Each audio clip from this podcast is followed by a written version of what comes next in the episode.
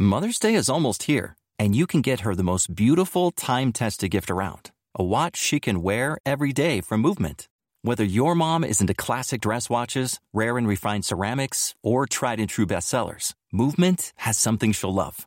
And right now, everything at Movement is up to 50% off site wide during their Mother's Day sale. A watch is a gift that celebrates all the time you spent with mom, and a Movement watch is even more than that. Movement uses industry leading materials for their fresh modern watch designs, from technically complex ceramics to vintage inspired style, all for an incredible value your wrist and wallet will both love. And with one size fits all convenience and fast free shipping and returns, it's a stress free shopping experience. Save big on the best Mother's Day gift ever with Movement. Get up to 50% off site wide during their Mother's Day sale at MVMT.com. Again, that's up to 50% off at MVMT.com. This is Casey Kasem on American Top 40 in Hollywood. An iconic voice known around the world. He was so instrumental in what he did for America and you know what he did for radio. It's a star-studded turnout here at Bel Air Hotel. But behind the microphone and cameras, where family and famous friends gathered for the wedding of radio icon Casey Kasem and actress Jean Thompson. As soon as my father asked her to marry him, it was downhill from there. A family battle like no other. They killed my husband. They killed their father. This is the story of Casey Kasem and his two families. Carrie Kasem and her hired liars. They all have blood on their hands. He was terrified of her. Terrified. I will still have nightmares because of everything she had us do. It's the worst thing I've ever seen. A wife publicly standing her ground. I love that man so much. I would have died for him. A daughter in a tireless fight until the end. Let her take the money. I want justice for my father. Bitter blood. Kasem versus Kasem. Only on Audible. My dad once told me, don't go up against her. You don't know what she's capable of.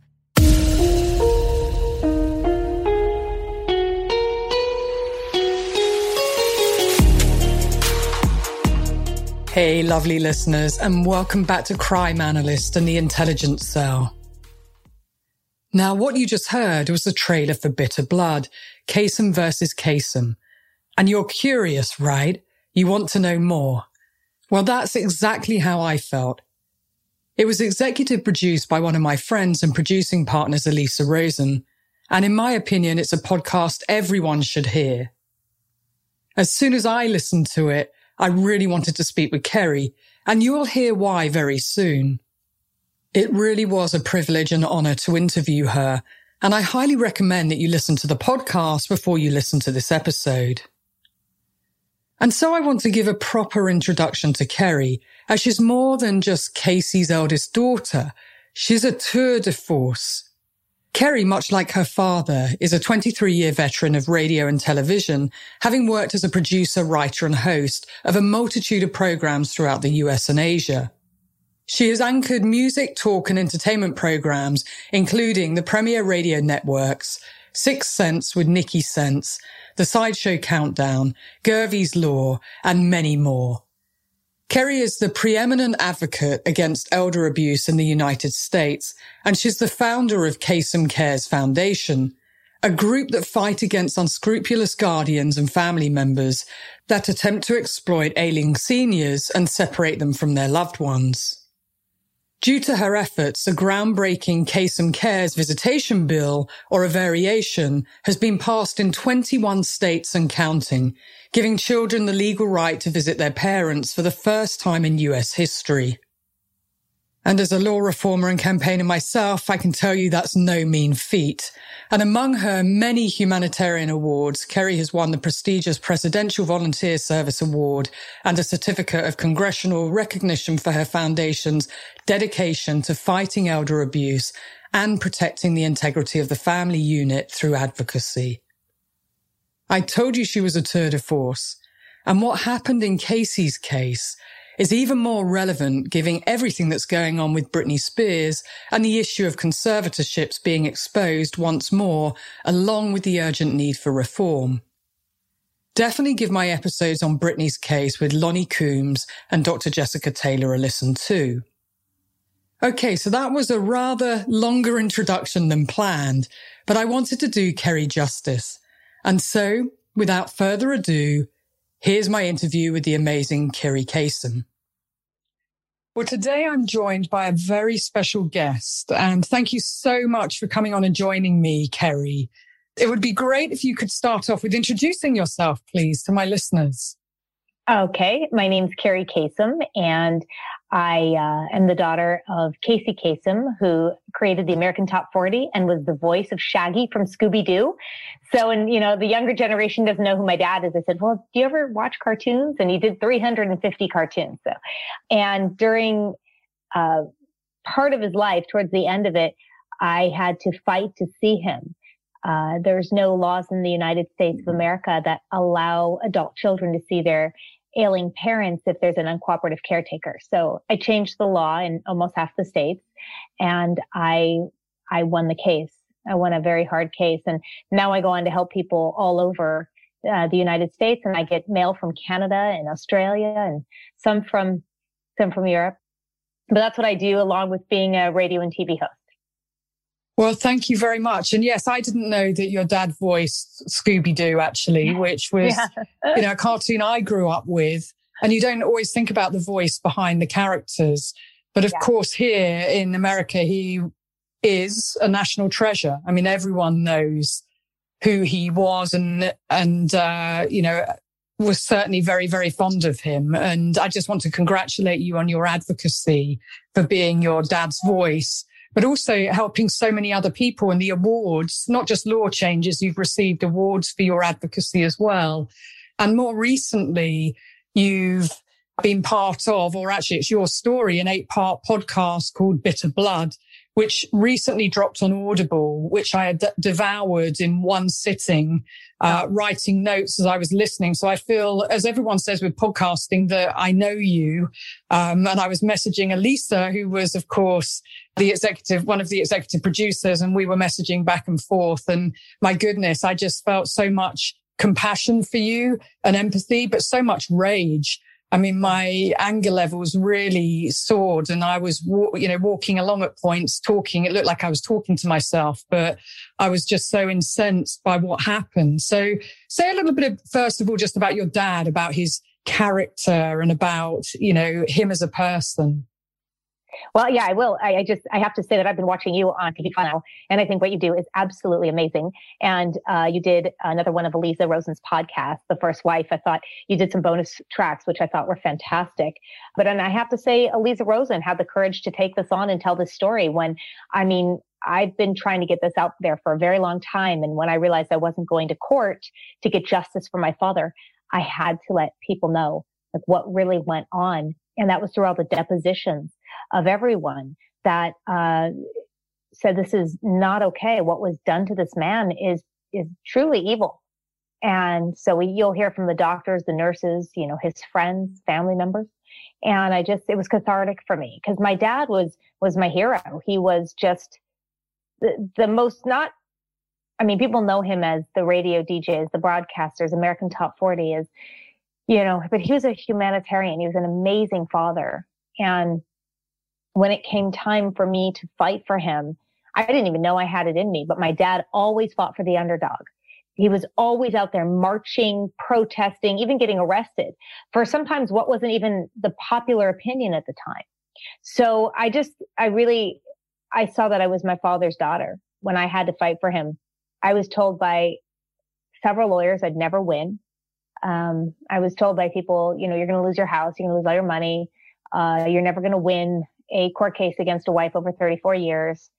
And, you know, even my brother and sister in the beginning tapped out pretty much by signing an agreement with uh, my father's wife saying they wouldn't go to court. They wouldn't go after guardianship or power of attorney if they would just, if she would just let them see my dad. And you don't sign a deal with the devil. You know, when, when somebody is a pathological liar, in my opinion, you, you don't, you don't do that. And what happened. They signed all their ability to fight away and they never saw him.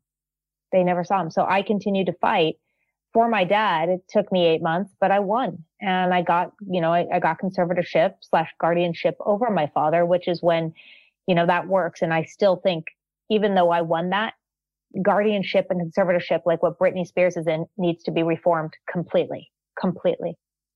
But when I did win that, you know, my stepmother decided she was going to take him to three different states to hide him from me. And, and, uh, it's a long story. And that's why, you know, I suggest listening to the podcast to anybody because it really does tell the full story and not just from my point of view.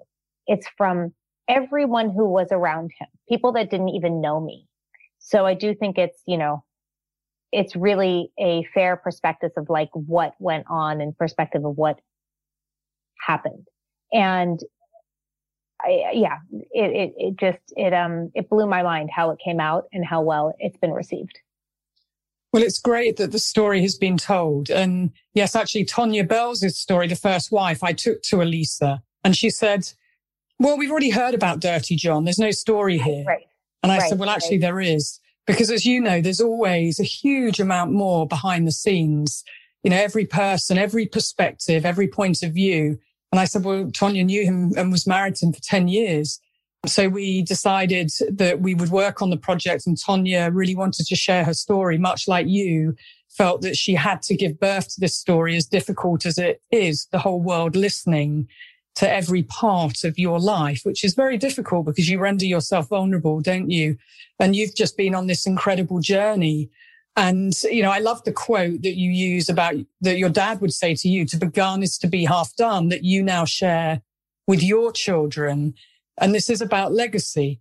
And that is just so important. And as you said, conservatorships have been in the news with Britney Spears. And actually, I've done a number of episodes on Britney. And so now I think the world understands more, but perhaps haven't heard as much about your perspective of someone wanting to see their father, but actually isn't being allowed. And it wasn't just a story about not being allowed. In fact, your case, I mean, I was writing a list, this forced marriage from your dad's side. His mum was forced into a marriage. There's coercive control, stalking, elder abuse, and then you know, the issue around conservatorship. So let's perhaps start off with, uh, we talked a little bit about your dad, but your initial, when you realized that you had to start fighting to see him, obviously your brother and sister felt differently. They signed what Jean wanted them to sign. And that must have felt very difficult. You said about not signing deals with the devil. That must have been a hard decision. And you must have felt quite isolated at that point that you had a different point of view from them, but you decided to carry on to challenge it. And thank goodness you did. Yeah, I did. It was completely, uh, you know, a, a different mindset, you know, a completely different mindset. I was willing to risk it all and lose it all. You know, and when you have fear and I can't because this, I can't because this, well, you're not going to win. You know, you have to be able to say, I am, this is my dad or this is, you know, my child or whatever, whoever that is that is so important to you, got to say, I don't care if I lose it all. I'm going to win this and I'm going to fight this. And that, that was my mindset. And I did, eh, you know, and, and another thing, my dad would say that to all of us, but it was my nieces that my sister would say that to. She, she's like, Oh, you know, I, I, my dad would say this to me and she found herself saying the same things that dad would tell us to her kids. And I thought that was, that was very cool. Yeah. So I, I, I guess for me in, in this entire journey, I really heard my dad's voice in my head. I mean, it, it was consistent. It was consistent. And, you know, growing up, the most important thing to him was be kind, help people, get an education. And he would always say to us, if, if I buy you this, it won't mean anything to you. But if you work and you buy it, it will, you know, you'll take care of it. You'll have integrity. You'll have work ethic. It'll feel good. And you, I just didn't get that. You know, when you're a kid, you're like, what? You know, you've got money. You're not going to buy me this or, you know, everybody else has a car, dad, but we don't, you know, like, uh, yeah, he wanted us to work for things. And that was, I mean, the best lesson. It's priceless. And you've certainly learned things at a hard cost in terms of what matters. And, you know, the, the journey that you went on. I mean, firstly, it's very difficult for people to understand that your dad chose Jean when it was clear that she didn't like you children actually from quite a young age of the wedding you weren't even invited to, which right. that must have been incredibly hard. I mean, there's a major red flag there when you were close to your dad and not being allowed to go to that. So there's a shift in the relationship. But you saying to your dad, you know, when you're hearing him being shouted at by her and worrying about him and him saying, no, it will get better. It will get better. What were you thinking, you know, when you were hearing those conversations? Were you worried about where this was going to end up? Well, this ran the gamut of emotions throughout, you know, the 34 years that she, uh, you know, was married to him and they were married to each other.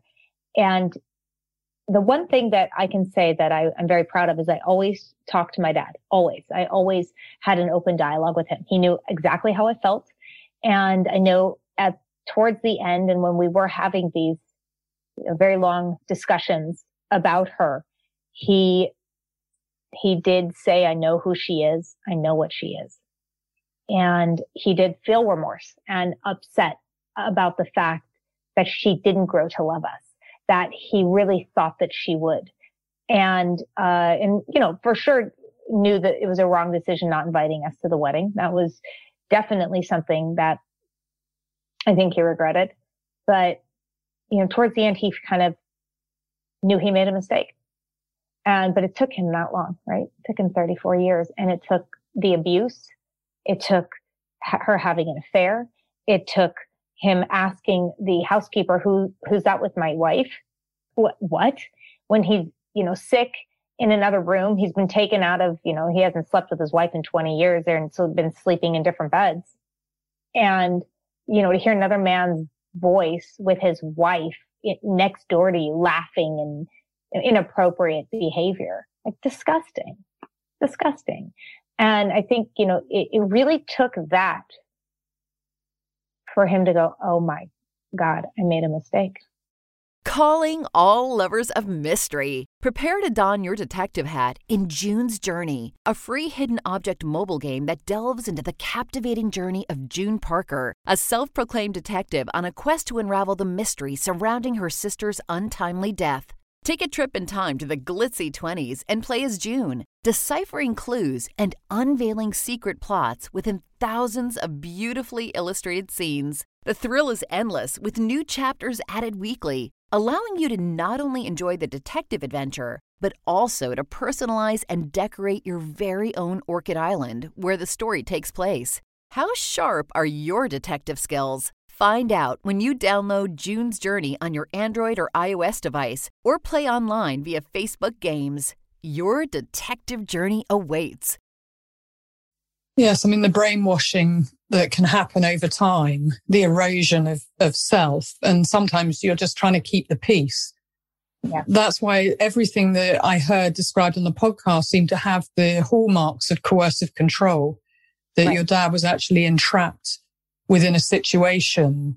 And probably by the time he realized, actually, it kind of felt too late because he was already then physically and mentally deteriorating. And it's very hard when you don't have your own physical and mental autonomy, isn't it? To, to be able to escape something. So hard. And it was so difficult. And at the point he went, and he did, there were years before when he was first diagnosed with, with what was Parkinson's and then Lewy body dementia. He did say that they had spoken about divorce and I don't know if he had actually said it or she was just in one of her fits and tyrants and your word divorcing and I hate you. I mean, it could have been that, right? But it was the first time I ever heard that. That was just a few years before his death. And then when there were, there were times where we heard from the PVP attorney that, you know, she had told him that they were divorced. And there was so much, not only physical, but mental abuse and uh, psychological abuse happening and he felt battered. And I know I said, I say that in the, um, in the podcast, he actually told us, all three of us kids, I'm battered. I'm battered. So he said it twice. And he's talking, I mean, what, what sounded much more like the psychological, the emotional, the drip, drip, drip I call it like a war of attrition where somebody just undoes you yeah. in every way. And it seemed that she had that ability to be able to undo him psychologically, but also then in terms of autonomy, every part of his life. And that must have been a very difficult thing for you to understand it was happening, perhaps before he did, and then be trying to articulate it and then having to try and find him all the time, trying to locate him. My goodness, the Vegas, you know, her taking him to Vegas and yeah. not having the medical care that he required. It, it was just heartbreaking to listen to the fact that your dad had worked so hard his entire life. And then when he should be being taken care of physically, mentally, psychologically, spiritually, when he had the money to be taken care of, that his health is not being seen as a priority. It must have been very difficult for you. Oh, yeah. I mean, we, that was mainly the reason I chased her down so hard and used PIs. And I finally, when I won the conservatorship over my father, uh, he instructed the police and adult protective services to work with me. Cause before that, they really didn't. They didn't, um, especially the police. They were not very kind, I have to say, and, uh, not very helpful. And and not all of them. I don't want to generalize, but for the most part, when we called for help, it was not a fun call. And, you know, they started getting, I don't know, started saying like nastier, nastier things. And cause we were so worried about my dad and she's telling them we're just in it for the money. We're estranged and they're listening to somebody who's a pathological liar. We're like, we're not in it for the money. We are not estranged. Here are pictures. They didn't care. They didn't care. And adult protective services don't really handle cases like of isolation. You know, well, he's fine. He's being fed. You know, and there, I mean, and, and I, and let me tell you something. I am a proponent for keeping the police funded. And I, and I, I, I, I, I have to say I'm a, a big fan of, of our military and the police. So I don't want to say that was just in these circumstances and the police that we talk to. We're not, we're not very helpful. And adult protective services, I think, are over, they're, they're, it's just overwhelmed. They don't have enough money. They don't have enough resources. And, and, and this is why I'm like, okay, nobody, if this happens to somebody else, they don't have the money to fight. They don't have the fortitude to fight. They can't say, Hey, I'm quitting my job and I'm going to do this full time, right? Most people can't do that. Most people don't have enough money to get a retainer for a lawyer, let alone fight an entire court battle. So I, I thought, well, I've got to change the law. I've got to help people because I started getting so many letters and so many, so many, you know, uh, social media, like people finding me, Hey, I need help. So I couldn't stop at California. I had to, I had to continue and I'm going to continue until, like I talk about this in, in the podcast, until I have all 50 states, until, you know, there's a federal bill that protects us all because we're all going to get old. God willing, we're all going to get old. Yeah. And I think that's a very important point. We're all going to get there one day. And of course, the people that we have around us are going to be instrumental in what happens to us. And I think, I mean, the point around law enforcement, it is, it is an interesting one and protective services. And I was going to ask you, what did you think were the barriers for them assisting? And I do think that oftentimes, yes, it's volume, but it's also a lot of professionals don't really understand coercive control. And changing the law in England and Wales was the first part of training professionals to understand that abuse isn't always physical. And the psychological stuff can be far more damaging. In fact, having worked with thousands of victims, that's what they will tell me. They tell me the psychological, the emotional, the drip, drip, drip, the undoing of self is far more damaging than the physical, where the bones will mend and the bruises will fade. And, you know, we've got to remember that, of course, she was also very articulate very plausible. And therefore you're up against a situation where you may have professionals who do want to help, but they don't really understand what they're dealing with and they don't really understand is there any legislation to help? So every year for see the last six years we've had Kasem cares now almost seven years but for six years uh, five years out of that we've had a conference. And three years out of that, we've done it with the uh, District Attorneys Association. And that's DAs from all around the United States, also social workers. We have uh, the police and, it and the the adult protective services as well. And they come to this conference and there's hundreds. And we've been able to talk about the red flags, what you should ask, what you should do. People didn't know how to approach this type of abuse. You know, it's isolation. The person might be getting fed and might even get their medicines right. Not in my case, but they might. But if you're not letting them take phone calls or see their loved ones or letting them go outside or you're maybe you're not giving them communications that like people have called or taking away their computer, which is all illegal. Those are all offenses. Uh, you can't take away someone's communication. That's in the Bill of Rights that was passed 30 years ago. So we will, we, we, we definitely inform and we educate and we play. There's a, there's a, a great documentary called The Guardian. I don't know if you've seen it. Have you seen it? No, I haven't. Okay. And it shows what guardians, fraudulent guardians do to the elderly. It's human trafficking and the vulnerable. Like you see a lot of, a lot of people call me with handicapped children that have been taken by guardians and they can't see their kids. They can't see mom or dad. People can't see. And it's, and it's illegal to take away someone's ability to communicate. And so we will give them that law. We will tell them what to do. We'll tell them what to ask the victims themselves. And so that's one way we've been helping along with changing laws. But this Free Britney movement, I have to say, has just really put a spotlight on what, you know, myself and my team at Kasem Cares has been trying to do for seven years. And that's to say, this is human trafficking. This is not okay. You can't take away somebody's civil rights, somebody's human rights because they've had a mental breakdown or they have a little bit of dementia or their body's not working anymore. The only time you should ever take I mean, go that far is if somebody's a vegetable. And that's it. But yeah, if they're somebody, not functioning on, yeah. on any level. And I think that right. what Britney Spears' case has really shown is how these things can be exploited and exploited quite easily. And I think you started off by saying that there needs to be reform because we do need to be able to have care processes, but there needs to be reform. I call what happened to Britney draconian. You know, it's like something yeah. from the dark ages.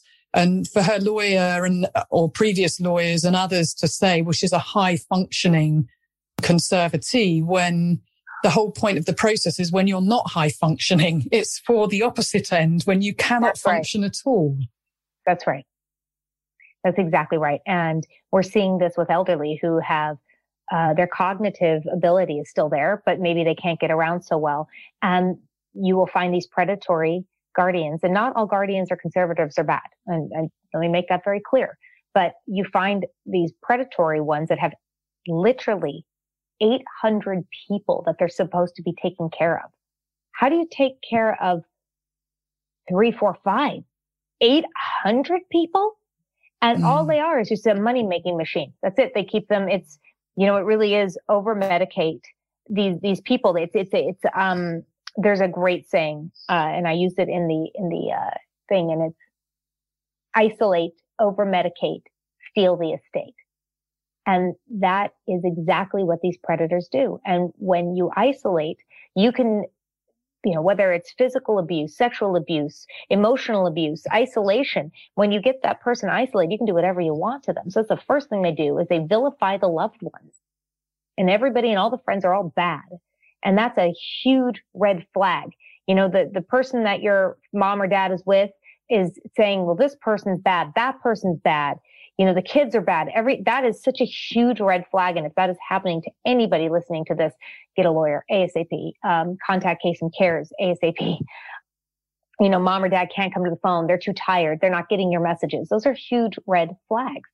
So please um, if you can stop it before the uh, perpetrator has gotten complete and full control over your loved one you need to do so because trying to get a loved one out of guardianship or conservatorship is almost impossible yeah, and that's what we're we're seeing at the moment. But of course, you lived it for a very yeah. long time, and I I think it's good that Britney Spears has found her voice and that it is being spotlighted. Because I have to say, I had no idea that that that was possible. I know that women tend to be pathologized more than men, but just in terms of her freedoms, her basic fundamental human rights and constitutional rights that have been stripped away it it really is shocking and i'm glad that everybody now is paying attention and serendipity and synchronicity really that your story has dropped and landed at exactly the same time it's like your dad your father is pushing in a certain direction i don't know if that's how you feel about it I, I mean, people said, did you plan this? I'm like, I had no idea Britney had a court date that I was going to speak at in front of the courthouse. I had no idea.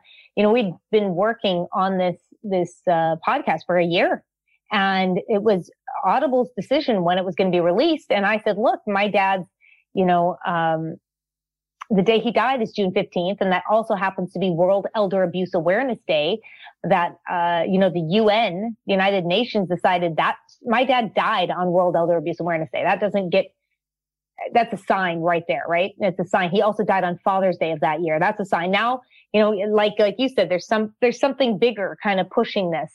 And, uh, yeah, people all thought that we had done that together. And I said, no, it had absolutely no, we had no idea. So uh, it's, it is amazing and it has gotten my plight and people who've gone through this, it's gotten our voices out there in a big way. Absolutely. And, and your father's voice right at the center of it. And I think that that's also what you've managed to do is recenter him when he lost his voice for so long. And, and that was also heartbreaking because his voice was his instrument and to hear yeah. everything that you experienced and you describe and actually everyone who knew him, you know, good friends and people who'd worked for him for 20 plus years describe what was going on. It, it was absolutely heartbreaking in, in points, I have to say. Certainly, you know, towards the end when you're talking about the unmarked grave, I, I can't even imagine how that would feel when you love your father so much and he is so loved and he wanted to be buried in California for him to be in an unmarked grave. It's just such a callous disregard for your father. Hey, lovely. What's your makeup go to? What do you need to face the day? Now, for me, if I apply my eyeliner, my brilliant eye brightener, mascara, and red lipstick, I feel ready to face anything. But I know every now and again I need to zhuzh up my makeup, and my amazing sponsor Thrive Causemetics has a full line of makeup to refresh your everyday look. With clean, skin loving ingredients, their foolproof products make it easy for any skill level to apply. Also, Thrive Causemetics' Bigger Than Beauty mission is amazing. For every product purchased, Thrive Causemetics donates products and funds to help communities thrive. I love that Thrive Causemetics supports domestic violence victims, breast cancer survivors, and women who are homeless. Now, if you want a rec from me, you cannot go wrong with the Liquid Lash Extensions Mascara.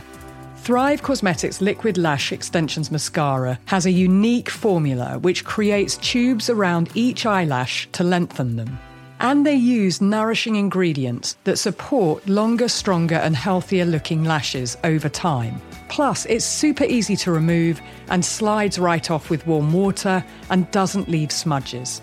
So treat yourself or someone you love and help women thrive together. Refresh your everyday look with Thrive Causemetics, luxury beauty that gives back. Right now, you can get an exclusive 10% off your first order at thrivecausemetics.com slash crimeanalyst. That's Thrive Causemetics, C-A-U-S-E-M-E-T-I-C-S dot com slash crime analyst for 10% off your first order. Before Kerri responds, I want to take a moment to tell you about my amazing sponsor. My sponsors are the reason why Crime Analyst is free to you all, so please do take a moment to check them out and support the show. I can't do it without them. Thrive Causemetics makes high performance, vegan, 100% cruelty free products without the use of parabens or sulfates. Not only are their products awesome, Thrive Causemetics has a bold mission that's truly bigger than beauty. For every product purchased, Thrive Causemetics donates to help women thrive, including women emerging from homelessness, surviving domestic abuse, or fighting cancer. Of course, the fact they're for women and about women and giving back, particularly around domestic abuse and fighting cancer with the donation of funds or products means that I'm 100% in and you should be too. This is a beauty brand that goes beyond skin deep and has heart and is on a mission. And I love every product I've tried. The Liquid Lash Extensions Mascara is their best selling mascara that mimics the look of lash extensions without the damaging effects of glue or expensive salon prices. It's flake free, clump free, and smudge free. And it's made with clean, nourishing ingredients that support longer, stronger, and healthier looking lashes over time. Don't just take my word for it. Check out the 11,800 plus five star reviews. But my absolute favourite is the Brilliant Eye Brightener, which is a cream to powder highlighter stick that brightens and opens your eyes, providing an instant eye lift, and it's my new secret weapon. There are 13 shades to choose from. The darker shade, like Muna, gives an instant smoky eye, and who doesn't love a bit of smoky eye? And the lighter shades, like Stella, Estrella, and Aurora, instantly illuminates and awakens the eyes for the perfect everyday glow. I love this product so much, I bought one for everyone who came to my baby shower. Thrive Causemetics products are amazing, and their bigger than beauty mission is inspiring. So jump on board and get 15% off your first order using my special offer. Just go to thrivecausemetics.com forward slash crime analyst. That's Thrive, C A U S E M-E-T-I-C-S dot com forward slash crime analyst for 15% off your first order. ThriveCausemetics.com forward slash crime analyst. And if you didn't get that, you can find the link in the show notes. Okay, let's jump back into the interview with Kerri. You know, she, she, she, this just, this really sums up who this person is. She did not care. And, uh, I mean, that's, that's saying it nicely. But to take my father and try and bury him in Israel, lie on his death certificate that he was living there for 18 years in some fake address or wherever, whatever she put on there. My, when my dad had never been to Israel, my dad has Lebanese roots. And, you know, she knew that if we had our passports stamped with a Lebanese, you know, stamp from, from Lebanon, that we, it was going to have, we were going to have a hard time getting into Israel. And she, you know, she knew that she wanted to bury him where we could never, ever, ever go and pay our respects and, or anybody else. Right. So they rejected her. By the way, she spelled my dad's middle name wrong and didn't know my dad's parents' name. And so nothing, the whole, the whole, the whole ridiculous death certificate was, I mean, it was completely fraudulent. So then she tried to get him into France and they said no. So then she tried to bury him five miles from her boyfriend's uh, childhood home in um, Montreal, uh, Quebec, I think it was. And, and then we stopped that because that was all over the news. And then she wrote a fraudulent letter to Norway stating she was Norwegian. Uh, and that my dad always wanted to be buried there and that she was going to live there and tend to my father's grave for the rest of her life. I mean, it's ridiculous. So I called her family and they wrote a whole letter saying, we are not Norwegian. We, my grandma never lived in Norway. She's not Norwegian. This is a complete lie. This is fabricated. And of course, she never moves there. She's never gotten him a headstone and she's with her boyfriend somewhere in Guam or wherever, you know? So it, it's just, it's, it's a pathetic, uh, it's just, it's one more thing that she did. You know, she couldn't respect him in life. So, you know, and, and, and even in death, she disrespects his wishes, his dying wishes to be buried in California where he always wanted to be, lived for 58 years heartbreaking and it being your your father and I guess you know my analysis of that, her taking those decisions, the the callous disregard. It it also seems that she was far more motivated by seeking revenge and on all of you, uh, to the detriment of your father and at all costs, which tells me much more about the psychological makeup of her you know, of why would you take those steps? Why would you go so far to isolate him, even in death, and to create such distance between you all? It, it's just to such an extreme level. I mean, in my opinion, she's a sociopath. Everything I've read on sociopaths, everything that I've, you know, when you, when you have something, you can't understand why they're so cruel. They're so cruel and you don't like, I, I kept making the mistake of thinking she was going to like me or thinking she was going to change. But when you really truly dive into a sociopathic mind, they can't change. They, and they can't seek help because everybody else is wrong but them. It is everybody who's doing something to them they have done this to me. You know, I am the one who's been wronged and they will lash out people that lash out at people who have never done anything wrong to them because they're so afraid and so fearful that they're going to, somebody's going to come and attack them. And it's this constant living in fear. So there's, you know, been sociopaths who've actually written books about how they truly like feel or not feel about people and how they have to pretend to have different emotions so that they can be accepted. And I just, I mean, it was her to the T, to the T.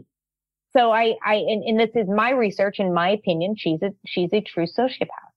And it's sad because it's like, and I've said this all along, she could have had an, a beautiful family and we would have loved her, you know, and it, instead it's just she made enemies out of us. Yes. I mean, the whole time I was listening, I have to say I was curious about whether psychopathy was present um, there's certainly a lot of characteristics of psychopathy, and the, the big difference between a psychopath and a sociopath, I don't know if you know, is the, the lack of empathy. And psychopaths have zero empathy and they believe what they're doing is absolutely right. Whereas a yeah. sociopath knows what they're doing is wrong, but they carry on regardless. That's what I think. That's no, I think she knows that that's the, the, and I, and I do absolutely believe she knows what she's doing just because of the stories that we've heard from, you know, the people who worked with her. She knew exactly what she was doing. She knew exactly and very vindictive and knowing what she was doing. But maybe she's, is it possible to be both? Is it possible? Not really. You, there tends to be a distinction. I mean, there's 20 traits of a psychopath and it, it's really that lack of empathy. You know, they actually feel nothing. There's no, they can destroy someone they don't feel anything when they're doing it. And I, I think, I mean, I heard a lot of what I would call DARVO within yeah. the, the behavior, which is to deny, attack and reverse the victim and offender. And so there's a claim for her of, of victimhood. And that was clear right from the start that you were all keep creating this circus and drama rather yeah, than actually right. it was the other way around. Right. So okay. there, there are some very clear markers, which are very concerning. And that seems to be the higher, uh, or I guess what she's invested in far more than unfortunately the needs of your father. Well, maybe it's far worse than what I thought she was. Maybe she is a psychopath because, you know, it's, uh, I don't feel like there was any care at all, especially towards the end where she's not giving him any pain medication and he's in severe pain, severe pain, won't have 24 hour care has, you know, a nurse, they, they hire, um, a, a nurse or a facility that will come once a day or every other day or whatever it was and give him shots, intermuscular shots instead of an IV, which he needed so badly, but they had no license to give an IV. So this is the kind of people she hired, people that were not, you know, they were not, uh, they did not have licenses and they did not like the CNA, like a nurse's assistant, not a nurse. You know, they, they were not equipped to take care of my father. And when you heard the doctor on the podcast that, you know, 10 out of 10 pain is probably, you know, what my dad was in. And, uh, and there was no, no, no pain meds given. Who does that to somebody? Mm. That, I mean, it's just who does that? Who can watch their husband with these massive sores and sweating and scared and not give him, not take him to the hospital right away and say, you know, honey, let's get you out of this pain. Yeah, the suffering, which, which is really concerning the way that he was left. You know, that, that was heartbreaking. And I have to say, perhaps your father felt he couldn't articulate even the pain and I wonder why, whether there was a fear of consequence if he did. You know, we don't all know really what was going on behind closed doors, but right. what we can see, Kerri, is that it was horrific. I mean, if the doctors were saying he was malnourished and all the things that he wasn't being taken care of, I can only imagine that actually him speaking out or even saying anything may well have led to something more serious being done to him. Could which, be. I hate that thought, but that's again, these are just classic markers of coercive control of someone utterly dominating another and through fear, you know, that your father lost his voice and he lost his own autonomy and you were trying to be that voice and the, the stalking and the obsessive nature around sort of the transference of her attention to you to destroy you sure. was equally very concerning to me. I mean, I would put it into a high risk bracket if that case was across my desk. Um, and I was very disappointed to hear your battle with law enforcement of trying to get them to understand, even though one of the detectives did say that he felt it was elder abuse. Um, yeah. If perhaps there were a coercive control law in California, which I'm talking to the senator about and have been for some time, we've got it into the Family Court Act, but not into the criminal side. And I still really want to see it in the criminal side so yeah. that law enforcement can be trained and the DAs can be trained and that they understand it's a constellation. It's a collection of behaviors. It's not just one thing, but yeah. it's a collection of things where someone is entrapped and dominated and they lose their autonomy and somebody else gains as a consequence of it. Yeah, true. And that is true. Uh, the detective, the head detective of the, uh, the elder abuse unit in Santa Monica did say, and this was after I begged him to take the case on. This is after my PI showed him like, Hey, look, here's this, here's this, here's this. Please check it out. And after two weeks, he came back and said, if this isn't a case of elder abuse, I don't know what is. He was the one guy, the one guy that said, I'll take a look for you. And, and that was it. Nobody else would lift a finger. Even the file a missing persons report, nobody wanted to take it. You know, she has him off across state lines, a very sick man, and they, they didn't take that seriously either. But, you know, I think now with how much this is getting out there in the media and, and people are talking about it, I think there is a shift. I do think there's definitely a shift and, and that they are prosecuting, you know, guardians who have done this to people, meaning like kept their families out, over medicated, killed people. And this is what The Guardian is about. The, the movie. It's, it's a, if you want to know why I fight so hard, you want to know why I do this, and you want to know what evil is, watch that film. Cause this is what I'm up against when I deal with cases. It's, um, it's these people and you, the judges, the, the PVP attorneys, the attorneys, the uh, guardians. It's like once they ha- they are they they have a person, trying to get them out of their clutches is nearly impossible. Yeah. Yes. Well, they have too much to lose as well. It's not just the system; it's kind of state sanctioned, isn't it? But I. I think sometimes people just boil it down to, well, it's just two women who've fallen out or it's bad blood. And I, I kept hearing that across even you know, bitter blood. Actually, no, it's much more pathological than that. It's not just about a fallout. And I think particularly when it can be two women, i.e. that you ended up being the subject of her fixation. You were just trying to do things for your father from yeah. what I've observed and, and from talking to you. But people label these things as, you know, this phrase side trip to crazy town as if it's just sort of women acting out when it's yeah. really not. It's much more than that. Yeah. It's much more pathological and actually it's much more dangerous. The stakes are really high. It is really high and it's, it's life or death.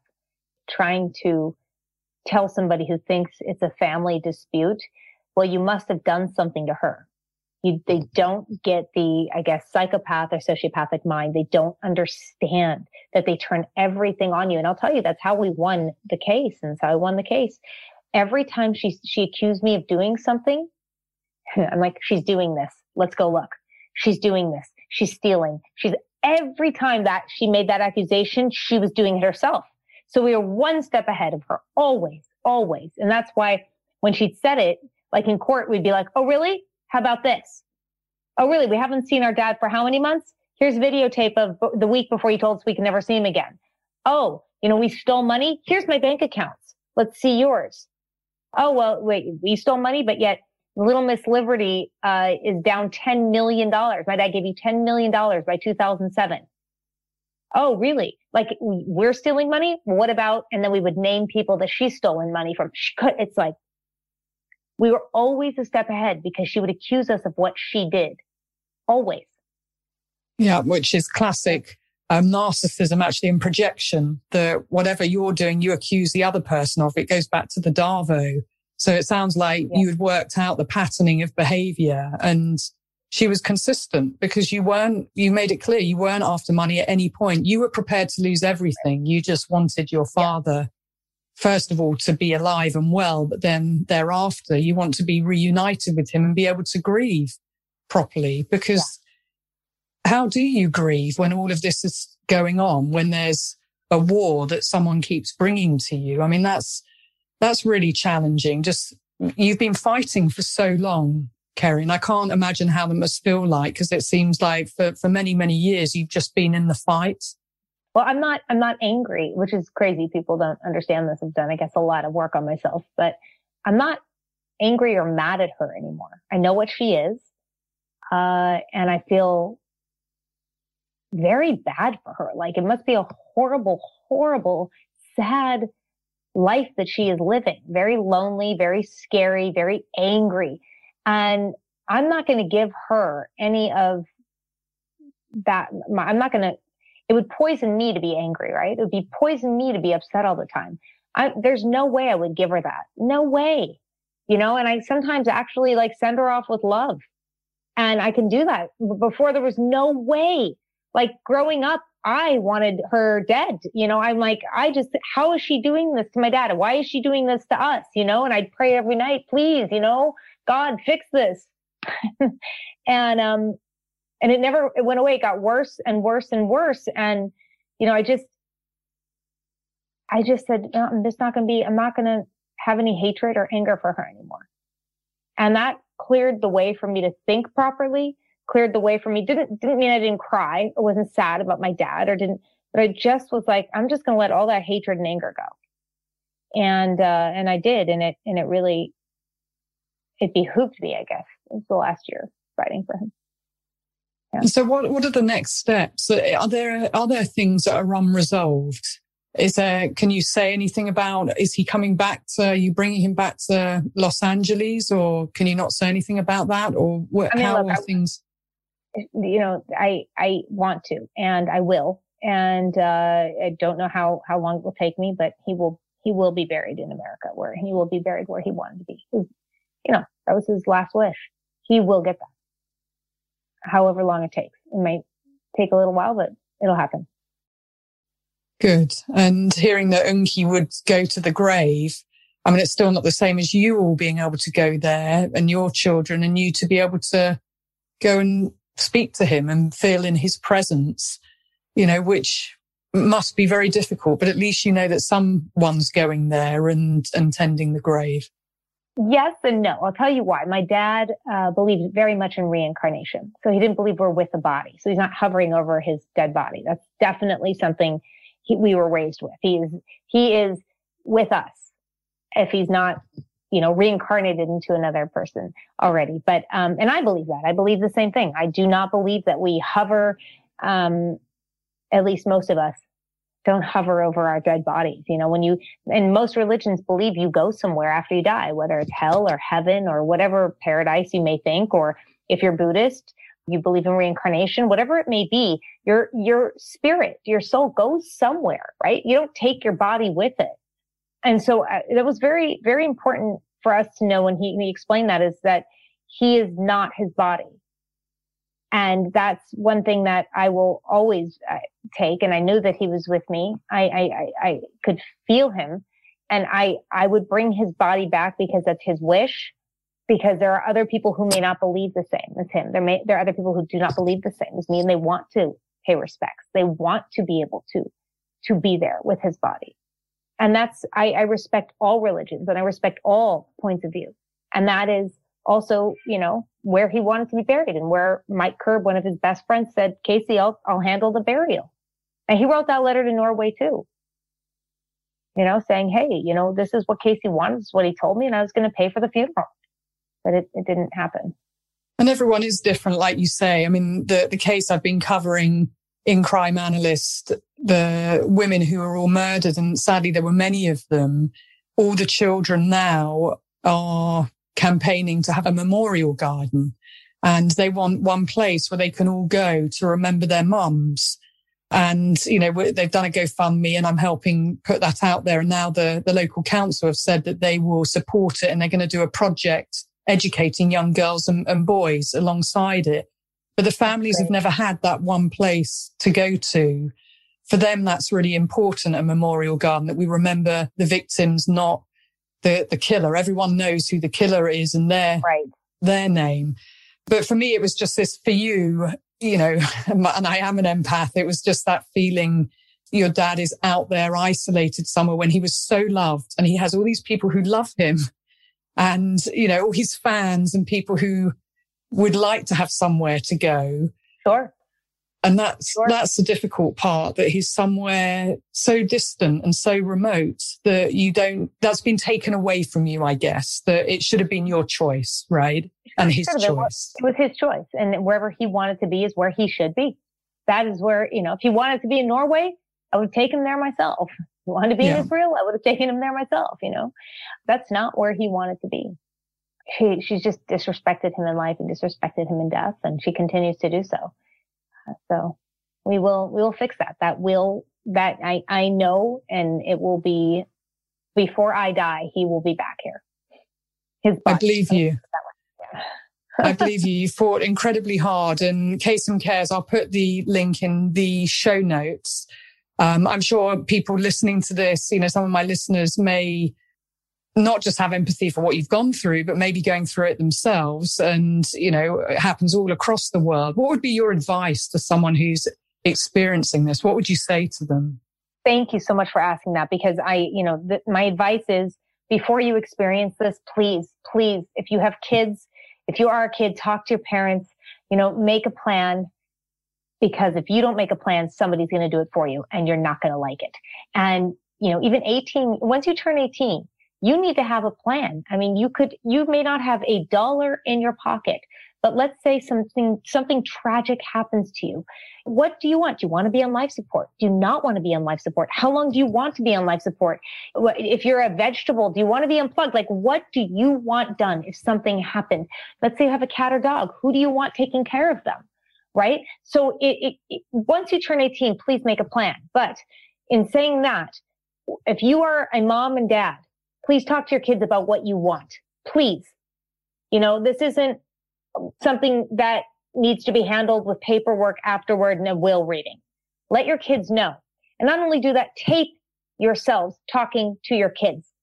So there's no fight at the end. Well, mom, you know, or, or mom wouldn't have wanted that. Of course, mom would want that. No, mom wouldn't. You don't want your kids fighting over that. You want to know exactly what you want and what your wishes are always leave somebody who you want to take over, you know, as guardian or power of attorney or conservator. You know, please, that is so important. Talk to your kids, get a plan in place, videotape it, hold up a, uh, you know, and, and if, if you are uh, worried about mom or dad now and they, they have capacity, get them on videotape holding a newspaper. So it's the date. You can see the date because these abusers will use that against you. They'll say, we don't know when that was filmed. So hold a newspaper and say, if anybody in my care keeps me away from my loved ones, from my friends and family, name the people. They should be removed from my care immediately. And then tell, you know, go on to say what you want. And that should be on video. That should be, you know, eh, with a lawyer in, in your will and estate plans. Even if it's just simple, please, please, please have that conversation because I cannot tell you all the people I work with they, mom and dad didn't write anything down. Mom and dad didn't talk to the family about what they wanted. And now they're guessing. You know, don't leave it on your kids and, and, and talk to mom or dad. Talk to mom or dad. If, you know, if you, there's a, even if there's, you know, you have a step parent that you're worried about, talk to them. That's excellent advice because I think we all leave those things because we don't want to go there. It's too difficult to go there. Yeah. But actually, the lessons from what happened with your dad. And, you know, I really wanted to focus on the prevention stuff. You know, what have you learned and what would you, you tell someone? I think it's just so powerful that we do think about that now and we do know what our loved ones' wishes are. And your team run a, a hotline, a helpline of sorts as well, yes. don't they? Yes. So if you, yeah, go to kasemcares.org, we have a helpline there and it's people who answer it. Julie Belshi runs it, but people who answer it are uh, have gone through this. They've gone through it and they know exactly what it feels like. So sometimes people just need to call for support and we are there. So you can, you can email us at, uh, you know, kasemcares.org. There's emails there and there's a phone number there and we do what we can to help. Excellent. Well, thank you for everything you're doing. And I'm, I'm pretty confident we'll be talking again as yeah. I'm pushing through coercive control laws in across multiple states and in Australia. And I think that oh, fantastic, fantastic. there's definitely some synergy here, and you know I want to support you as as much as I can as well. What would be your what are your thoughts on Britney Spears case, Kerri? Where do you what do you think is going to happen? Because there's another hearing, isn't there, at, yeah. at the end of September? Well, I mean, I I can't say where Britney's mental status is now because we don't know how much medication she's on. We don't really know, uh, you know, what has happened to her the last 13 years. We, we really have no idea, but I'll tell you something. I don't care if you've had a mental breakdown or there's, you know, there's some impairment or whatever. I don't care who you are, Britney Spears or somebody who's off the street. Taking away your civil rights and taking away your human rights is a jail sentence. It's torture it's horrific and that has got to end. So I hope to God that she gets her freedom back. And if she needs help, okay, there's other ways to help somebody besides literally taking everything from them and putting them, like you said, under draconian law. It's disgusting. It's it's just, it's a, it's I, I, have had to deal with so many, and it's sometimes like you can't save these people, and they die without ever seeing their kids again. They die without ever having a phone call, or, or you know, they're begging. Some some of the elderly that we've worked with, or, or you know, they'll get they'll get a they'll get a cell phone and they'll make a video and put it up on YouTube, and you can see these people crying out for help. What have I done? I'm the veteran. Why am I why am I locked up like this? Why are they giving me medication I don't want? Why can't I see my family? And they'll get it up on YouTube and for the most part, we can't save most of these people. It's it's really horrific. So but we've got to change the laws. Yeah, I agree. And I think, you know, Britney's voice is very important in that. I think anyone talking about a conservatorship in terms of a business model, there's a major red flag there because that's yeah. not what they were there for. They're not there to make people money or to uh, give people money and to have a whole set of people being paid by somebody that's being controlled, it, it just makes no sense at all. So I think the serendipity synchronicity part has just been incredible. And I applaud you and thank you so much for your advocacy. And I've really enjoyed talking with you. And I know we'll talk again. So thank you for so sure. much and anything you need help with, I'm there. I will come testify. I will talk. I would, you know, and I'd love it if you do the same for me. And, you know, if we get the conference up and running, I would love to have you, as you speak. But yeah, I absolutely would love to work with you. Sounds wonderful. I think I found a kindred spirit for sure. Yes. And I, I could, I felt the connection just listening to you on the podcast, which was amazing. Thank for you. For sure. For sure. Thank you.